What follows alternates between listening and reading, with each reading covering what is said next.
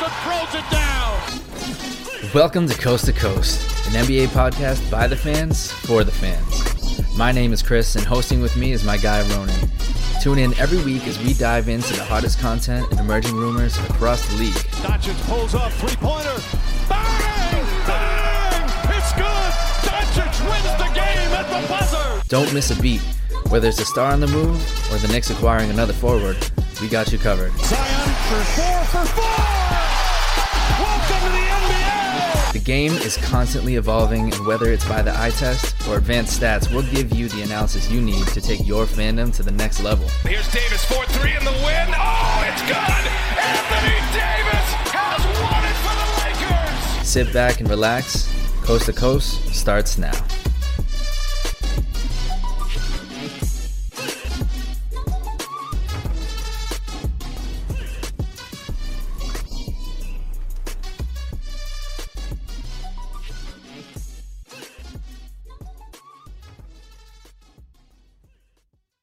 Happy Hump Day, everybody. Welcome back to another episode of Coast to Coast. Ronan, my man, what's going on? I'm good. I'm good. I'm uh, I'm, I'm excited as always to talk some ball with you, and it's uh, going to be a fun, fun episode today. Got got some big takes to t- discuss here. Well, listen, I, I don't know how fun it's going to be in the beginning. Uh, nobody likes to look back on past mistakes, saying the wrong thing, but sometimes you have to. You know, that's a big part of life is admitting when you're wrong. Um, I think we got to talk about a couple teams that everyone was wrong about.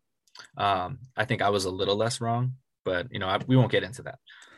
but the presumptive finals favorites, we got to talk Lakers, we got to talk Nets, and it's been an ongoing conversation. But I want to dig a little bit more into it. You know, we're, we're 10, 11 games in for the whole season, and we're seeing a lot of the same for the Lakers. We're seen the same dysfunction that we saw in the preseason. It's only gotten worse now that the King isn't on the court.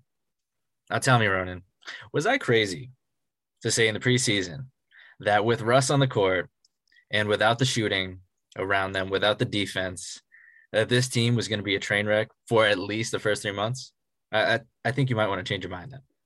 Yeah, I'll have to let you have this preseason take for once. Uh, it's as tough as it is for me to admit. Yeah, the preseason has uh, has continued on into the uh, into the regular season, and I suppose the only good news for the Lakers is that LBJ's current injury is now not as serious as first feared. It's uh, it's been revealed, which is huge for them because uh, up until his injury, he was the only Lakers starter who was a plus player so far this season, which is really awful when you think about what we were expecting Not from this Lakers yeah. team. And I, and I think I, I want to, you know, th- there's a caveat of, you know, are they really that bad when it's only six and five, and it's super early? And I just want to like let's take those off the table for right now because let's just talk basketball. Let's talk what's going on in the court. And to add a little bit of context to the six and five, two of those losses are against OKC, like the the league's worst basketball team, and they barely survived back-to-back games against the Rockets. They're held under 100 points in one of those games. And the defense really, and I'm going to harp on this until anything changes. The defense is still horrendous. It's awful. They're second to last in opponents' point per game. They're dead last in paint defense on a team with Anthony Davis, DeAndre Jordan, and Dwight Howard.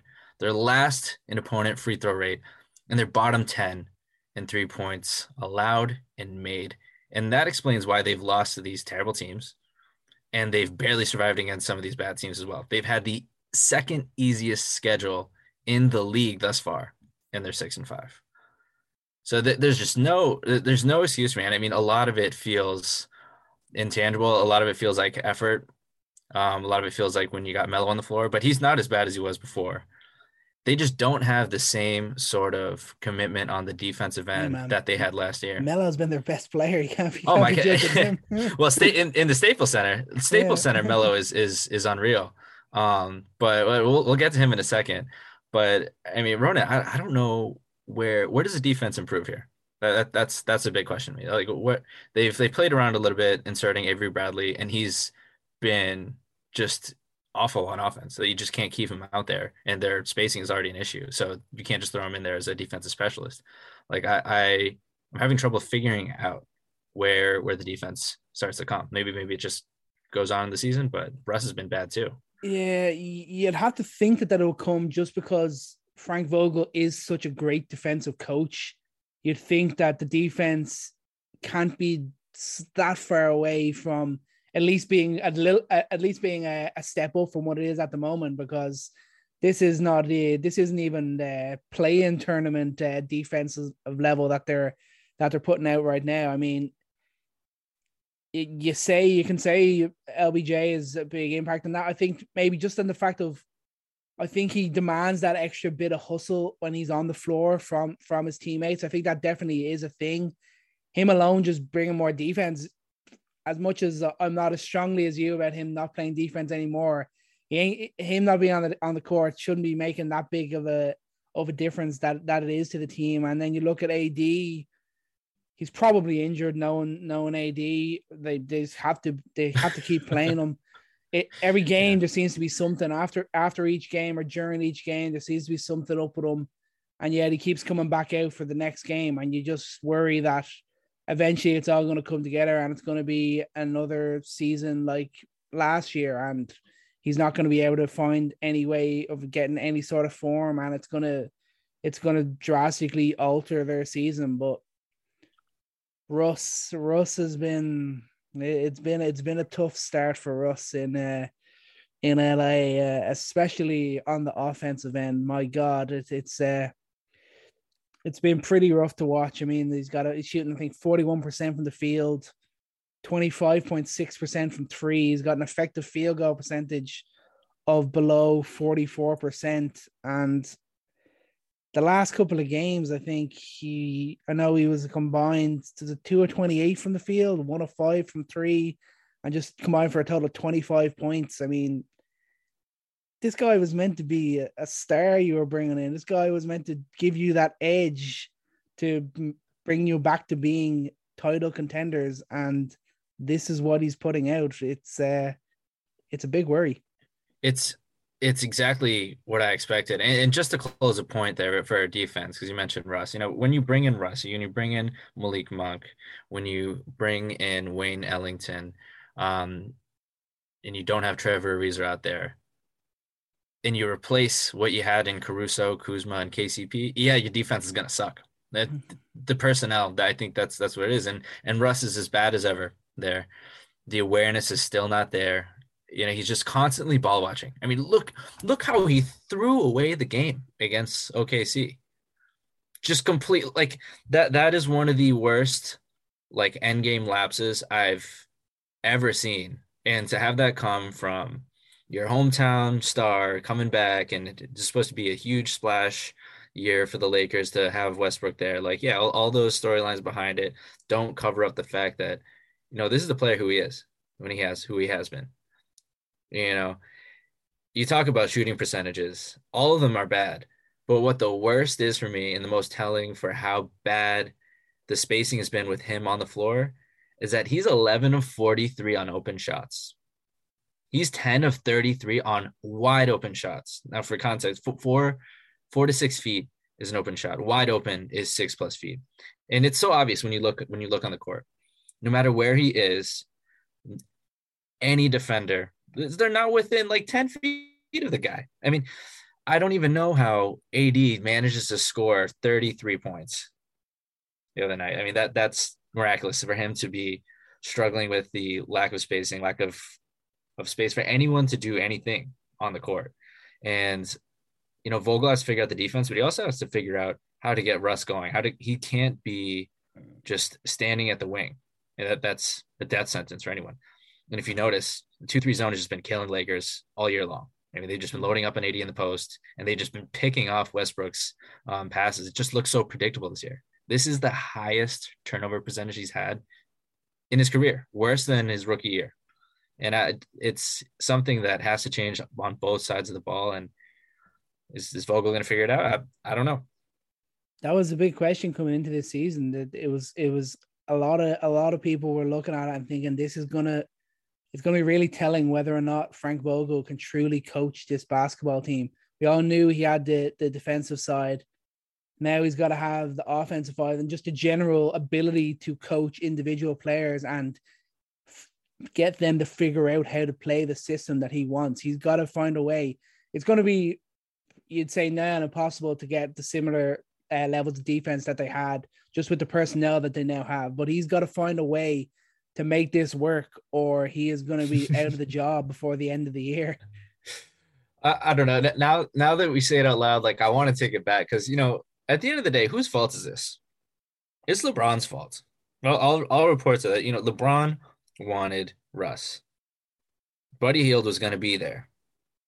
Buddy Hield was going to be there, and they have Westbrook because LeBron wanted Westbrook. And you hand this deck to Vogel, and you expect him to figure it out.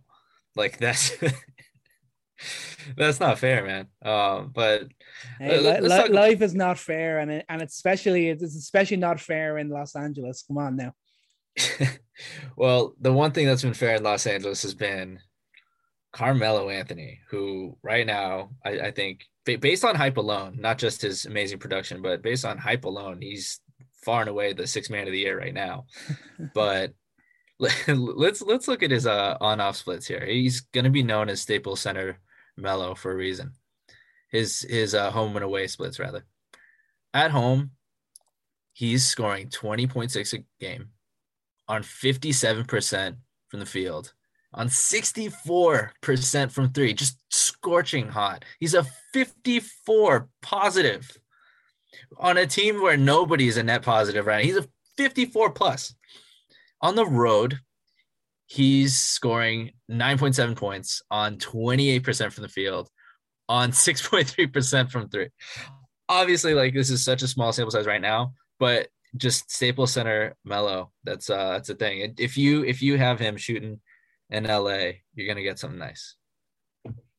Yeah, absolutely, and he, he's he's coming out. I, I didn't hear as much of this uh, guff about Melo that uh, he apparent apparently heard. I don't know. Uh, it seems he every after every game he, he's he's making a point of how people were questioning him, saying that he was finished and everything, and he's he's putting up and showing out. But uh, yeah, it, it's great that he's still able to deliver, and and he's obviously he's doing it more so uh, at home than on the road, but he's filling the role that the Lakers wanted when they signed him, and uh, he's probably the only new signing at the moment that can uh, actually say that with confidence.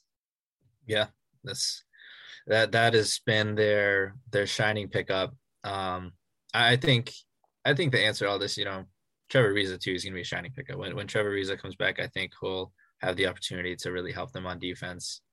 Um, but it all it all comes down to me it's it's just Russ figuring it out. Is his responses to, but he's just had such careless responses to his mistakes. You know, everything is like, oh well, we won. Oh well, it's just preseason, just first game, just second game. But for a championship team to be a championship team, and Russ wouldn't know a thing about that yet. I mean, you got to be locked in all season. I mean, you, you can't you can't just be treating games like it's nothing. Um, and for a team that needs to gel, like their point guard needs to get it together. And I'm a huge Russ fan. I've I've loved, loved Russ forever. I, I thought he was really misused in Houston. I don't think that was a fair assessment for him. I think he had a much better season than people give him credit for last year. But I mean, it just feels like he's really let it get away from him this year in terms of how seriously he's taking his his role on this team. Yeah, I think uh, I I totally agree. I think he is it an element of he just he's just expecting it to to come good? It, that's kind of how it seems when you hear him uh, talk after these performances and stuff, and and just an element of I've done it before. I'll, I'll be able to produce it again. That's not that's not uh, that's not the level. That's not the mentality you want when you are a team that are trying to rebuild after a difficult year last year and basically working with a whole new roster, you need this guy, you need your the star that you got to be in there and ready to dominate and ready to show his best self, or it's going to be another crap season in LA. Yeah, um, I, I I'll stick by what I said. I, I think they will figure it out. You just gotta give it time. But how good they will be, uh, I mean, that's Russ. Russ is a ceiling for that. So mm-hmm. we'll we'll see how that turns out. But we got to turn over to the Nets here on the opposite side of the coin, and former OKC bro over there, Harden's still struggling. Um, and the game the Nets had the other night against the Bulls, um, this will be another shameless opportunity for me to to hype up the Bulls because they've just been playing so well this year. But it's been a microcosm of their struggles throughout the season. You know, you, you see them give up 42 points in the fourth quarter. They had 42 to 17 fourth quarter against the Bulls, who they should be winning those games against Chicago. They, they, they should be winning those games against Charlotte. Mm-hmm. They, they shouldn't be held to under 100 against the Pistons. They, they should be not getting blown out by Miami. And I, I can't say it's all Harden because, listen, in this game, I mean, Harris, Griffin, and Brown, they combined for 11 points. And Durant can't do this all by himself. He scored 38 points, 13 and 24, 10 rebounds, forces. I mean, this guy is putting up MVP numbers left and right. But he can't average 35 minutes a game, man. He's the the, the Achilles looks good. He's this is probably one of the best, if not the best, recovery from an injury I've mm-hmm. ever seen, anyone's ever seen. But you can't just keep putting him under that load. Yeah, I think that's where you where you do look to Harden and you and you need him to to get up. I think he looked more like himself in the game against Toronto that was on Sunday night. He he's starting they they're starting to just kind of be the duo that you, you wanted them to be. You're thinking they, they combined for 59 points when KD was resting, Harden was on and he was balling out and he he actually got them their significant lead. And then when KD was just able to come back in, they were able to ice the game. But that's just happening so inconsistently to to begin the season and they they need they need Harden to step up but obviously Kyrie's absence is still is still a huge problem for them but Harden's got to get over whatever this slump that he's in whether it's the real change whether it's the fact that he's still not totally in his best shape whatever it is he's got to get over it and he's got to get up to the levels that we know James Harden is capable of playing especially when you're playing alongside a guy as good as Kevin Durant. And if he can do that, it's gonna get it's gonna get a lot a lot easier for Brooklyn. Even when you look at their struggles, uh, they're seven and four now, but they were seven and three uh, across their first ten games, which is a it matches their their their best start. But you the team that they have, you're thinking they should be smashing that record with ease. Yeah, it, it's not it's not even the the record. I feel like it's it's and not those isolated losses. It's the way that they're playing, the, the way that they are riding on Durant. Mm-hmm. The, the fact that everything depends on Durant putting up 38 points. And you see it get a little, bit stagnant. It gets your turn, my turn. Harden really tries to get going in that ISO, and the high pick and roll isn't working. And I I just when you look at how Harden's been playing, the foul issue is continuing to be a problem for him. I don't know how, how long it'll take for him to adjust. There's definitely has to be an adjustment period for a guy who's been milking the uh, the foul rate across the league for years now. Because you know, I, you know, I, you know, what's on his mind too. Because you saw him celebrate when he actually got a foul the other night. yeah, and, and, it's tough, man. Because I, I feel like a lot of times he's probably. It feels like he's a little bit of a scapegoat. Like the refs got to make a uh, it's like the refs are making up for a lost time for all the the calls that they gave to him they shouldn't have. but there are so many times where you know someone's got their hand in the cookie jar and he just flails up. Mm. And he's just so used to that. He's so used to that. He's getting past guys and he's continuously hunting for for fouls still. And I think it's just in the back of his mind. I'd love to see Harden get back to his floater game. I mean, that's something the past couple years that was elite. Into the way he was able to implement that implement that into his um into his game and that's not something you've seen him get going.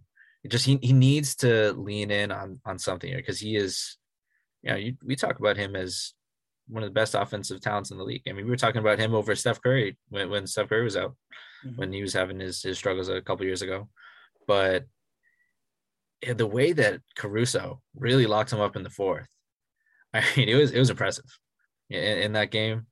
He went 0 of 2, zero assists. He was a negative 18 in the, that fourth quarter where the Nets really needed him. only getting 17 points out of the team.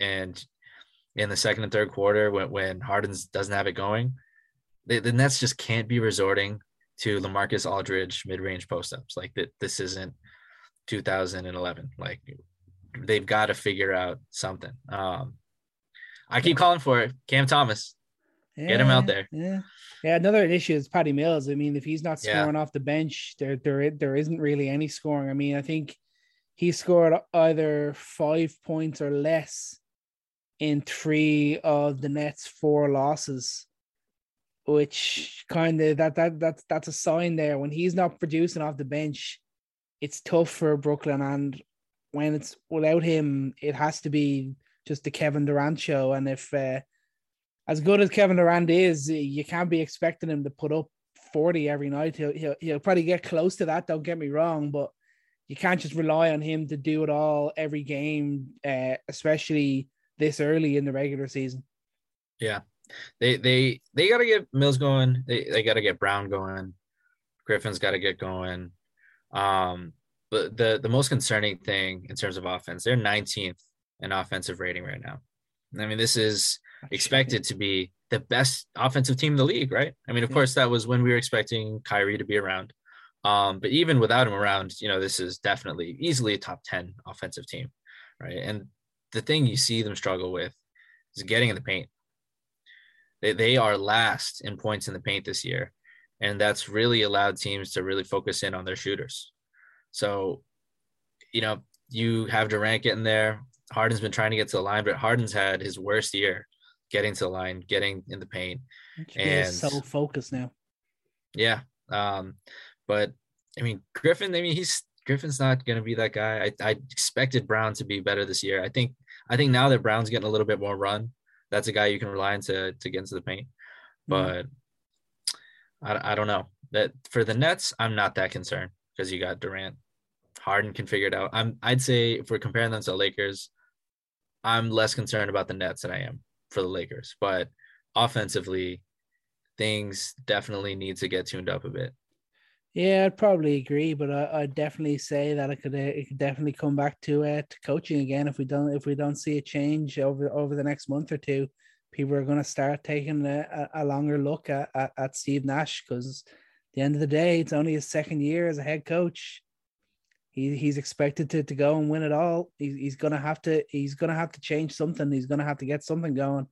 But uh, I I think I think it will work out for them, and I, I definitely agree that I'm uh, I'll be a bit more worried about the Lakers than I am about uh about the Nets in Brooklyn. Yeah. And hey, man, this is the problem when we put teams on a pedestal. We're so used to the Warriors dynasty. We're so used to LeBron just dominating the league. You know, I think we've really emerged into a period of time where there's so much parity. You don't know who's gonna be there at the end of the day. Again, we, we're not gonna bet against LeBron. We already know we don't do that. But we have lessons to learn from last season. And um, you know, there's there's teams this year that are emerging. Um, we didn't give the Bucks enough credit last year, and then look where they ended up. We didn't give the nearly enough credit. Look where they ended up. And we had a couple teams uh, play last night, uh, Bucks and the 76ers. And they they feel like to me this year, two teams are not that aren't being talked about enough. And the 76ers are being talked about only because of Ben Simmons. Only we got to talk about their development as a team and not just Joel Embiid. I mean, he's in his own way, a bit of a slump now that he's going to be out for a while. The 76ers rotation, their role players, they look ready. They look really, really good. Um, I mean, they do lose to the Bucks last night, but the Bucks had Giannis, the Bucks had Jrue. I mean, they, they were missing Brook Lopez and Khris Middleton, but they had a mostly healthy team and their MVP. But I, I don't know if your opinions changed on them, but mine definitely has given the stretch of games they've had this season. Uh, talk, we're talking Philly now, or we're talking Milwaukee. We're talking we're talking Philly. Philly. Philly. Philly, absolutely. I've been impressed with Philly. I've been disappointed with uh with Embiid's start to the season because I was expecting him to to really kick on and and drive the team forward, especially without Simmons and the great year that he had last year. But it's almost worked out better uh, because it just it really seems like this whole this whole situation with Simmons has really brought the team together.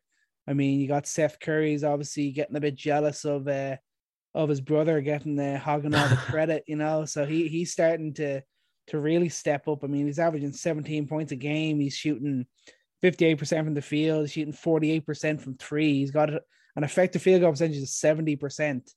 And he's starting to create his own shot. He's starting to get oh, scores yeah. in, in different ways that we we never really saw before. He's got five games so far where he scored 22 or more. He's been he's been huge for the team. And if he can stay at any sort of level like this, it, it brings a whole another element to this Philadelphia team that they didn't have last year. I mean, they're they've been without Tobias Harris for large parts of this season, and Embiid struggling. Maxey is really stepping up and he's showing mm. that his development. I mean, I think it was 31 he put up last night. I mean, obviously he was in a loss, but just showing that he can put up 31, just showing the growth in his game has been so impressive. And as much as I was thinking when when everything was going on with Simmons, it was going to have a horrible impact on Philadelphia just being Philadelphia, you know. Uh, it's really it, it seems to have really brought the brought the whole unit together, which is it's been very impressive. Yeah, I we gotta talk Maxey in that game last night. In the first quarter alone, he was seven to nine, 17 points, two assists.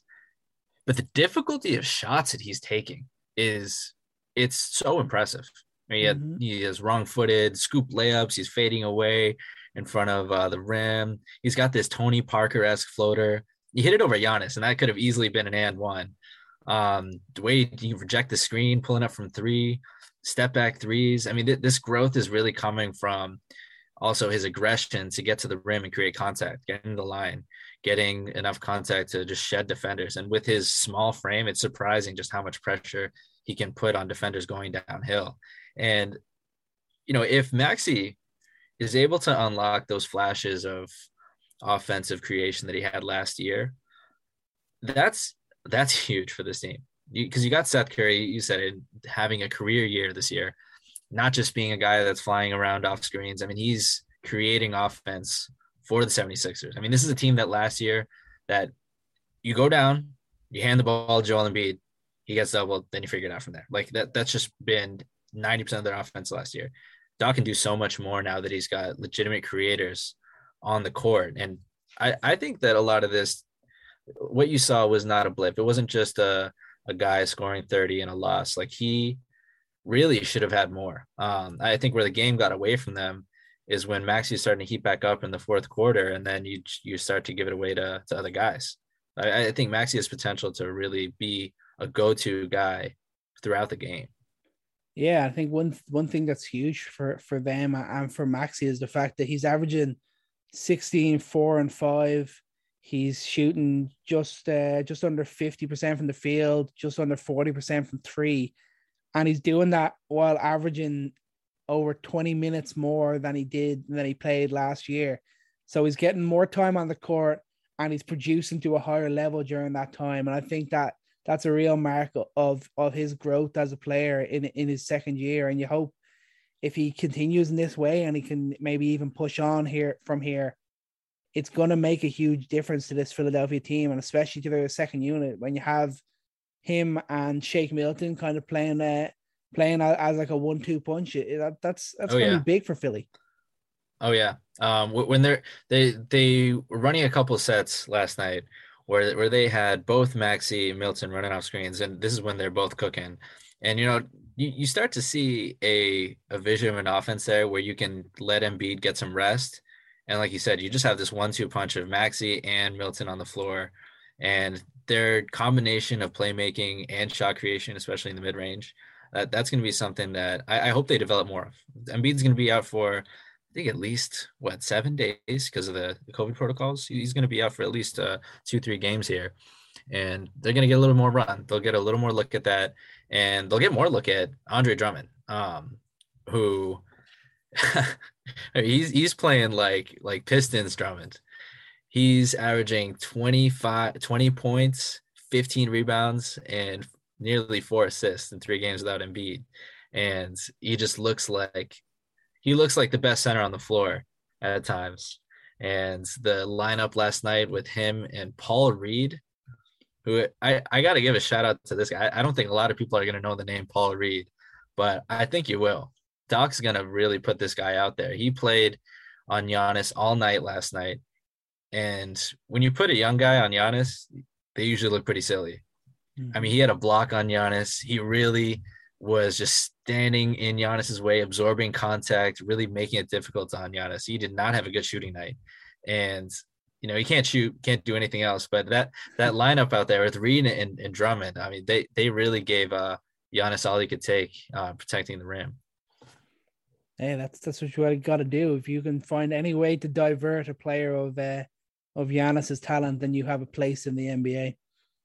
Yeah, and but but Giannis, you know, I always have to marvel at Giannis.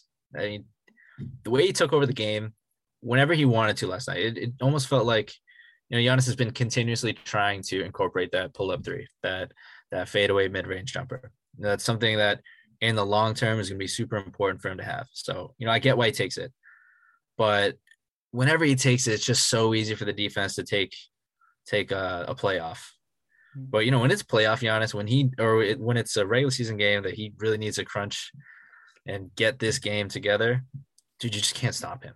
It's it's unbelievable. Like the play where he's just going full speed down the court, two steps, one step he just crushes Reed out of the way. Reed tries to recover, and then Giannis, it, it looks like he looks like a guard. Just he's out of the way in a euro, easy layup, and he just has these plays all game. And near the end of the game, where he gets two consecutive blocks and fast breaks. And he feels like LeBron right now. He, he feels like LeBron in his prime, where when he wants to, when he turns it up, the Bucks won't lose. Yeah. And I I, th- I think the thing is is that they're not they're not channeling that Giannis every single time. They're not just having him bulldoze into the paint because you know I, I think they've been trying to do more than that. But that's that's just the easiest way to win in the league right now is hand the ball to Giannis and just move out the way. Yeah, especially when uh, when they have when Middleton's out of the lineup as well. You just that's the yeah, it's uh, it's, it's it's the obvious play. But uh, speaking of big men, like Philly's big man, one last bit on them. It's just funny. It's just so Philly that Embiid was having his struggles, but then in the in the game against the Bulls, he finally looked like the the Embiid from last year. He went. Uh, 30 points, 15 boards, two blocks, shot 58% from the field, went four or five from three. They win the game, and then he has to enter into the COVID protocols just as he was starting to get going. Yeah, that's just so yeah. Philly, isn't it? It's it it's perfect time. But hey, like you said, it gives guys other run. Let's let's uh Georges Niang look like Kobe Bryant out there. um, shout out shout out to Niang. I mean, guy guy was guy was hyping up the crowd and everything. 21 points last night. Um, another shout out. There's a couple of guys that, that caught my eye here. Semi Ojeleye too, former Boston Celtic. Dude was just cashing in threes, doing stuff that the Celtics were praying that he'd finally figure out how to do. And the key thing for the Bucks this game is seeing some flashes of of a rotation. I think makes a little bit more sense than what they've had in the past.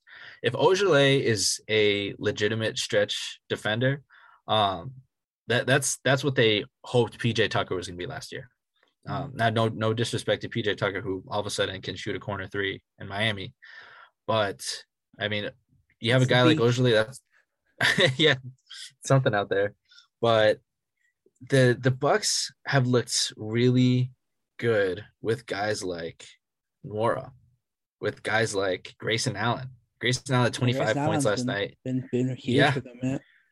He might be I think he's better than DiVincenzo ever was, my opinion.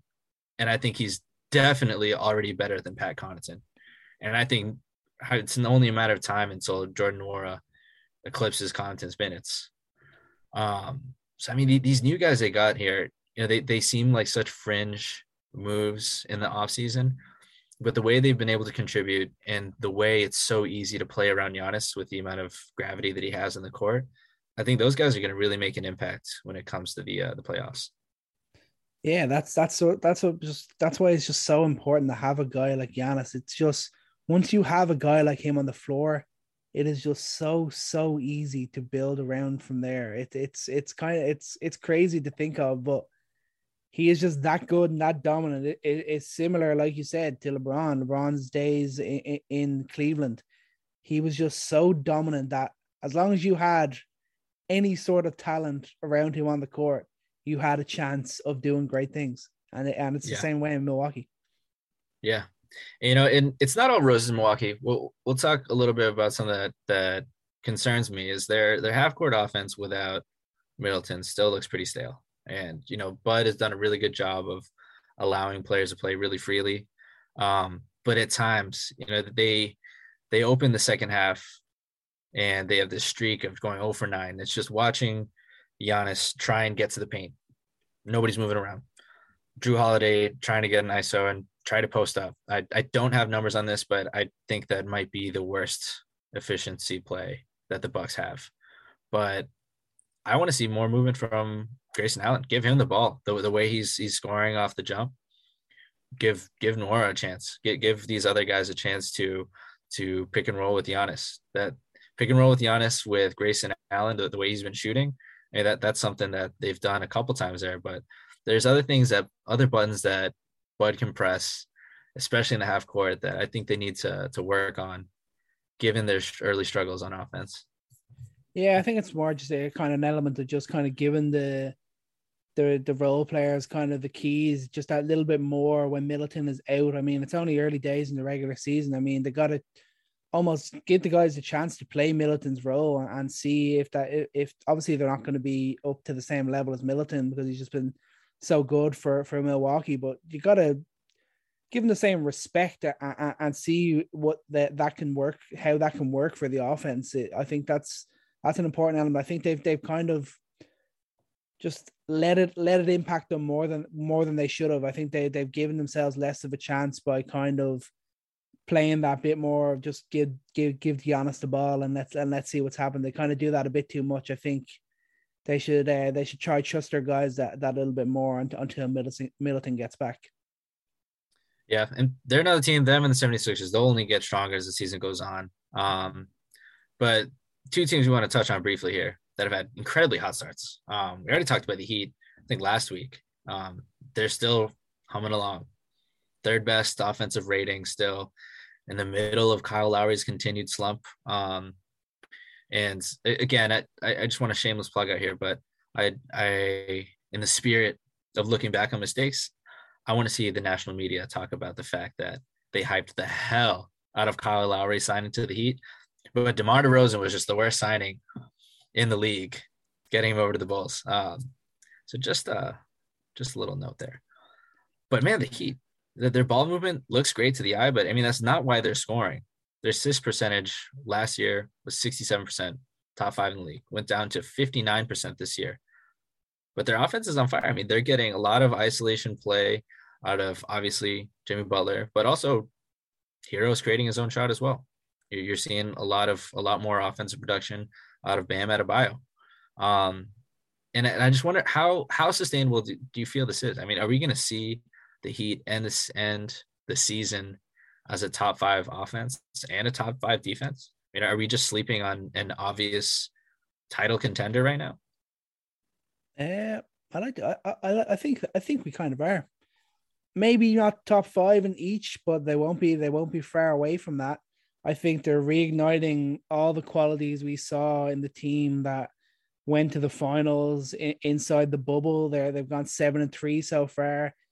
And you talk about Lowry's struggles on offense. Yeah, it's been it's been dire. It's been dreadful. You you have to think he's gonna he's gonna figure it out, but he's slotted in perfectly on on the defensive end. He's still he's just that kind of player. He, he's gonna give you enough on on both ends, and you just think he's gonna have to figure it out offensively. But and when he does, you kind of have to think that this Miami team is only going to get better from there. I mean, Jimmy Butler has been been awesome. I think he's around 25 points, six boards, five and a half assists, shooting 53% from the field. He's he's been he's been impressive and obviously Herro's doing his bit off the bench.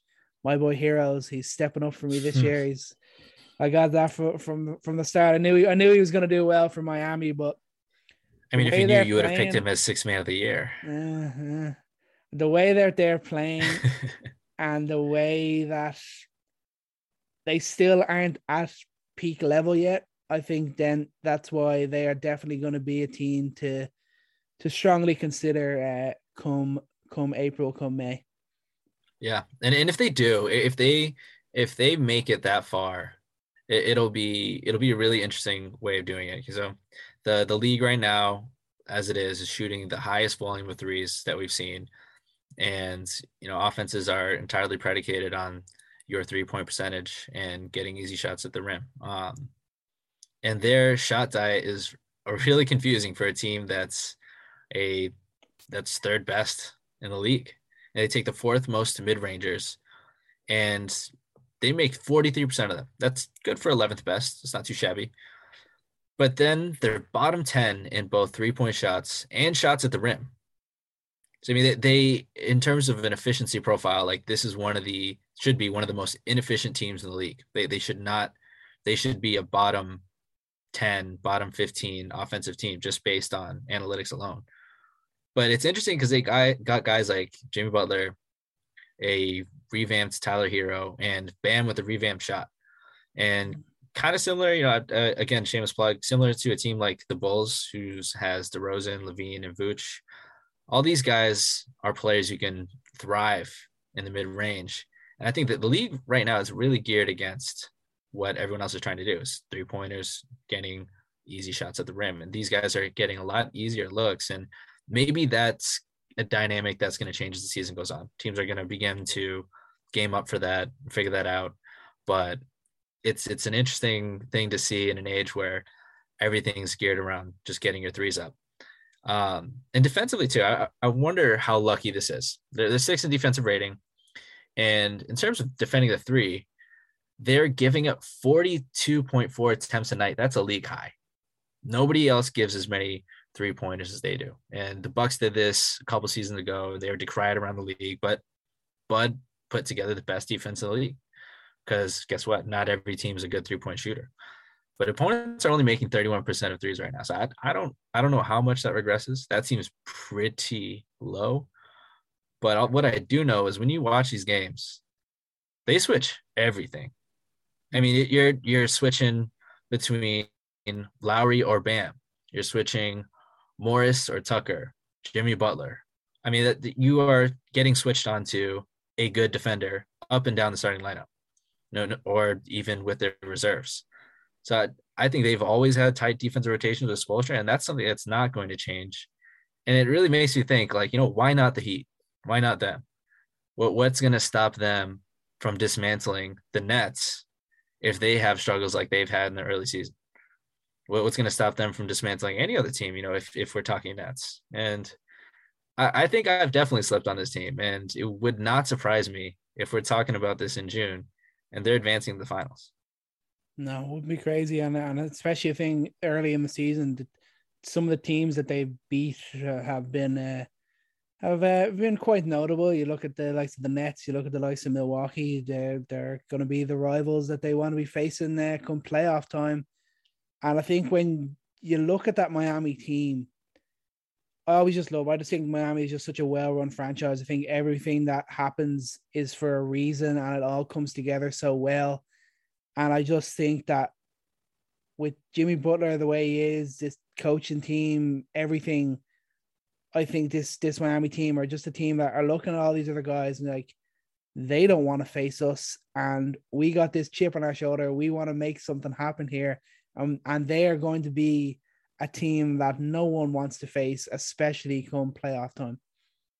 Yeah, and I, I we gotta we gotta cut our, our little heat uh, spiel short here. We're, we're trying to do better here around around time. I think we're doing pretty good at that, but we want to have enough time here to talk about the Warriors. Man. Yeah, I think I think we got to talk. I think I think it'd be crazy to not uh, not mention the team with the best record in the league. Again, all, all of this within the context of what, what was our take in in the summer? What what were we thinking about this team?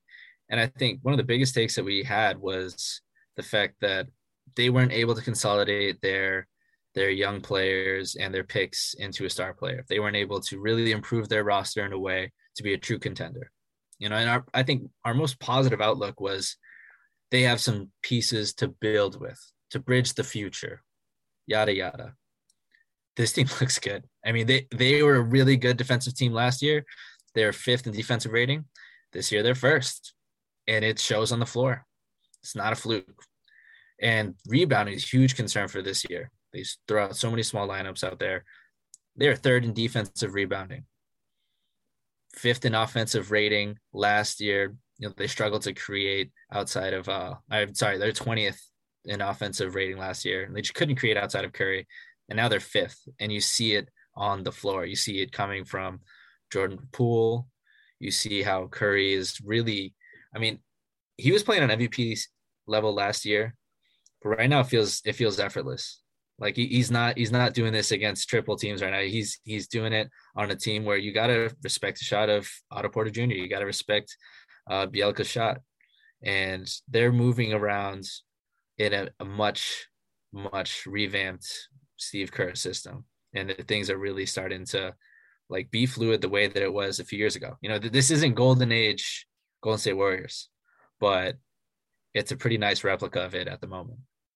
Yeah, it's been it's been unbelievable. It's just great, great team basketball. I think it goes back to to the coaching of Steve Kerr. It just shows what a great coach that he is. And if he this is if this is for real and Steve Kerr brings back the dynasty and they go and win another championship, I think you have to consider him as one of the greatest coaches of all time. I think he's right up there with the best if he's able to to revamp this team like this and continue on the way that they've they've been going. It's it's it's been unbelievable. Obviously, they have had a rather favorable uh, schedule to start. So, but yeah, it's fair. Still, yeah. to go nine and one is uh is still pretty impressive. I think. Uh, they're also you say talk about the first in defensive rating. They're also first in points per game with at 115.2, which is pretty impressive when you were coming into the season thinking, okay, so who's going to score for this team outside of of Steph? And other guys are stepping up, and it's it's just great team basketball. Like I said before, I think you you look at all the the amount of cutting they do, the amount of easy uh, shots at the rim they get just because mm-hmm. this offense just works so well. And with when Steph has the ball, there's a good chance there's probably eight defensive eyes on him, and he can find the open cutter if they want to double team or triple team him.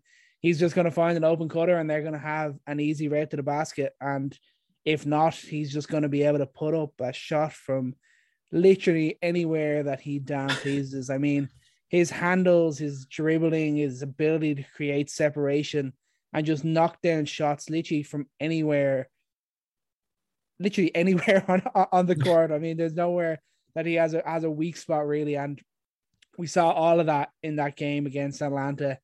57 and 10 on a true shooting percentage of 74.1. Uh, unbelievable. Just absolutely unbelievable. outrageous. I didn't appreciate Steph Curry enough when he was going head to head with LeBron, but watching him now, it's just uh, he's just an absolute animal. One thing I was shocked of was the fact that he's the oldest player to have a 50 and 10 game at 33. The previous record was Wilt at 31. I was a bit surprised that LeBron didn't have one of those games uh, at least above above 31 with the way the way he was carrying that uh, that Cleveland. Yeah, I don't think off. he's he's had his fair share of forties, but I I don't yeah. think he's had a fifty piece yeah. in a while. Um, but man, it, again, we can't. You don't. You don't even have to talk. I mean, go watch Curry. If, if you if you're listening, you have not been watching Curry this season. I mean, you're doing yourself a disservice because this is the best show in basketball right now, hands down. Best show in basketball. And they still um, have to um, add Klay Thompson back. I know, and, and th- this is the thing. You know, I'm not going to assume. I'm not going to assume that they're going to get a truly healthy Klay. but it's it's not even just him. They also have Wiseman coming back because the season Wiseman, um, I guess maybe seasoned is is a little bit uh, a bit much. I think he has still ways to go, but they have more coming in, and we came into the season thinking depth is going to be a problem. I mean, you you looked at their roster last year. It's like who's going to play, and Poole again looks amazing this year, and they got Gary Payton the second, who is my new favorite who is that on the Warriors. Um, obviously, we know who he is. We know his dad well as a glove, but he's a fierce defender, man. I his energy he brings to the floor. He feels like the most intimidating defender on the floor at times. And the Warriors have outscored opponents by 68 points with him on the floor. sample size anomalies. Yes, yes, yes. That will go down, of course. But it looks that it looks that good with the way that he brings energy, the way he's getting his hands on balls everywhere. I mean, he's not afraid of any defensive assignment, and he strikes me. He feels like a Caruso type of uh, defender, mm-hmm. energy rebounder. Just gets downhill, and man, he catches lobs like nobody I've seen on the Warriors for for a little while. Nobody. Yeah, no, I, I can't think of a better lob player that that Curry has has has played with, ex- except for this guy. I mean, this guy's an unbelievable athlete. No, he's, he's been very impressive. I think uh, when you're coming in as uh, the son of a former player, it's always going to be a bit tough. There's always going to be certain expectations, but I think he's just come in, he's playing to his strengths, and he's doing his job, and he has been he's been real, really, really fun to watch it in the uh, in the early days of the, of the 2021-2022 season. Yeah, and uh, we want to finish here. Talk, talk about this last team. There's so many teams that you know you, you could you can make an argument for a lot of teams. That's what's been fun about this year. A lot of teams that you can talk up to being a contender. The Jazz have been consistent the past few years, and we wondered what it's going to take for them to really be a true contender. What it's going to take for them to be a favorite. Because you know they've they've done it statistically. They've had the best uh, point differential in the league for the past three years, except for the Bucks, only behind the Bucks. And this year, you know, they're continuing their offensive onslaught. They're second in offensive rating, and they're doing this while shooting an uncharacteristic 31% from three. They're just killing guys in the paint. And they're second point differential again. Their defense still looks as elite as ever. And they got a copycat Rudy Gobert and Hassan Whiteside. And it, a couple players in the Jazz I want to talk about because I, I think so much of the Jazz success is pretty obvious. They're doing the same old thing and Mitchell looks again better every year. You say he looks better, and who knows until he gets what he deserves to be recognized as a true superstar. But everything else on the Jazz, it's pretty obvious. It's what you saw last year. But a couple guys here is again Hassan Whiteside. He hasn't looked this good since the Heat, and the fact that they can play, they can keep their style of play that Rudy Gobert does a lot of to contribute to. You know, Rudy Gobert is is not a people hate the the screen assists stat because it's just it's kind of wacky, right? Like he's not actually doing anything on the box score, but Hassan Whiteside has a similar amount of gravity on his rim runs, and he has been the best I've ever seen him at defending the pick and roll. And the fact that they can really survive non Rudy Gobert minutes and play the same way, that's that's something they've never had before, and that's going to be interesting to see throughout the season is you know they have insurance for Gobert, and their defense should be better than it was last year in terms of of their rim protection with Gobert not out there, and it's another step in the right direction for a team that's you know just waiting for a small any small changes to really break right for them to get into the finals. Yeah, I think that, that that's definitely the the biggest element that I, I've noticed as well. Just actually having some reliable sort of cover for for Rudy Gobert. Obviously, you're never gonna truly replace Gobert. He's, he's the, the best defender in the in the league, the best rim protector in the in the league. He's he's a huge part of this Utah team. But I think Whiteside has has been a real a real surprise for this team in a similar sort of way to the impact that Drummond is having in uh, in Philadelphia. They're two guys mm-hmm. that everyone was thinking, oh, they got they're going to be crap. They're not going to do anything that they're they're needed to do here, and they're stepping up early. It's just a question of can they maintain this for the year. I think and you look at the Jazz and you think that the likes of Clarkson and Conley haven't really got going yet. They're not they're not playing to the similar level that they did last year, so they still have that to to come in, in into the team again.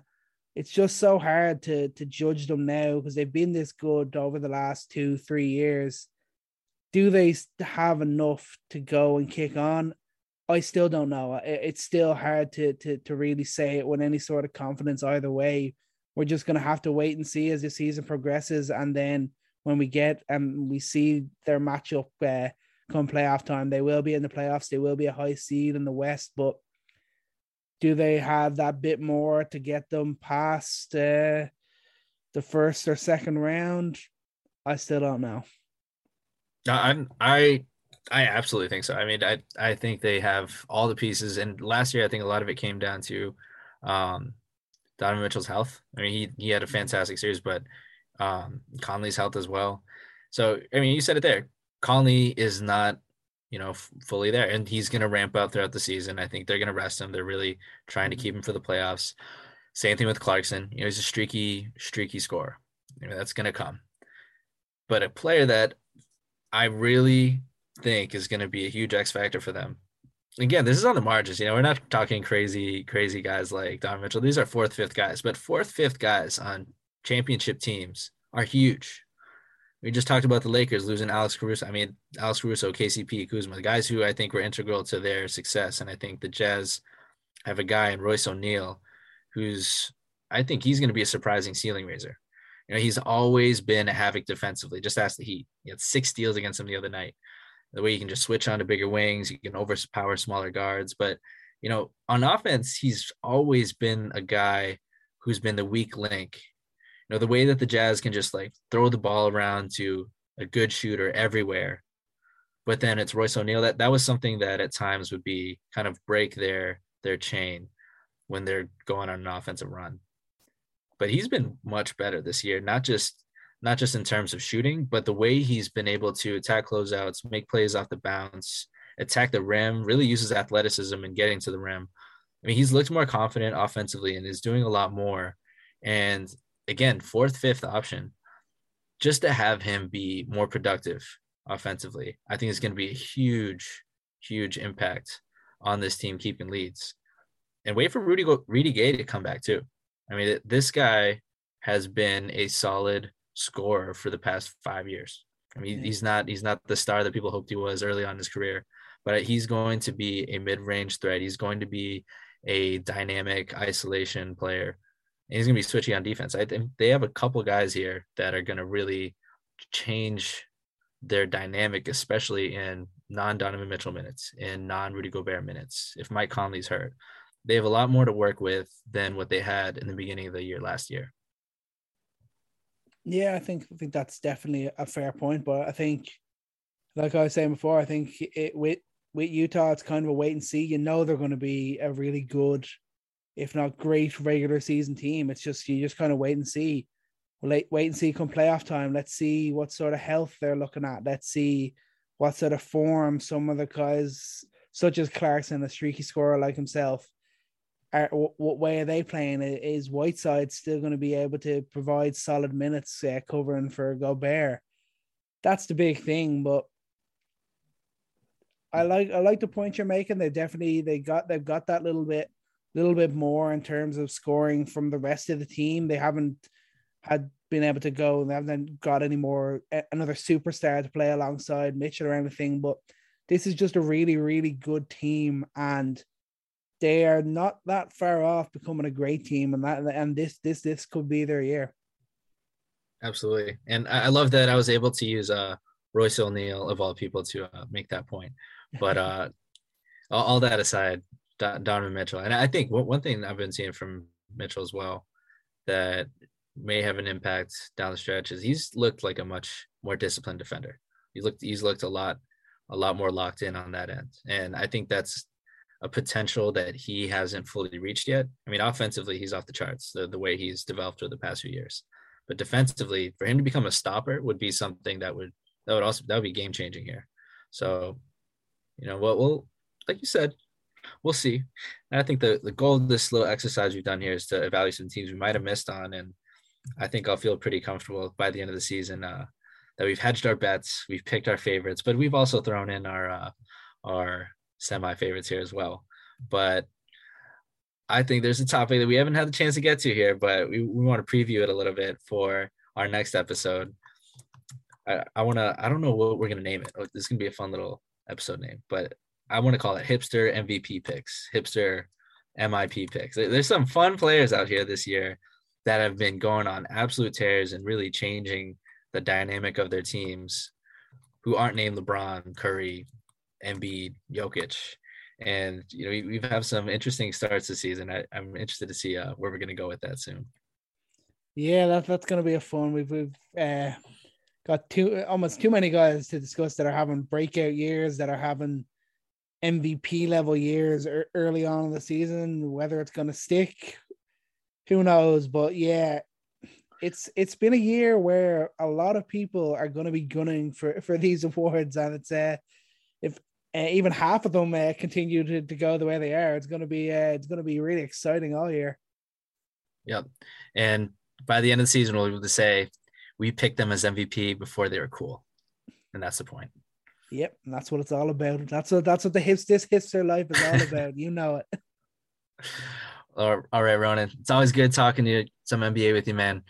Um, even though uh, I, I think we'll we'll have to work a little bit on your on your takes on the Lakers. We'll we'll keep doing that. We'll do our our LeBron therapy sesh every week until you get it figured out. But until then, man, nice talking to you. And go Knicks. Bing bong. don't give me yeah, You know, it's a tough week for you if we don't even talk Knicks. Yeah, I'm, I'm not, I'm not up for talking Knicks at the moment. Yeah, uh, yeah, it's it's been a it's been a rough week. We could only beat uh, only able to beat Philly with uh without Embiid. That was uh that was that was the only thing we were able to do. Huge win. Yeah, it's uh it, has been it's another week of bad losses, but uh yeah, we're still we're still doing okay. All right, my friend. We'll talk to you soon. Take care.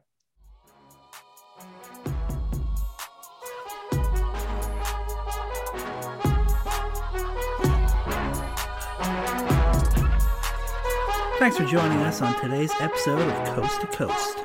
Don't forget to hit us up on Instagram and Twitter at Coast to Coast NBA Podcast to hear your takes discussed right here on the show. And remember, take every shot and love every moment.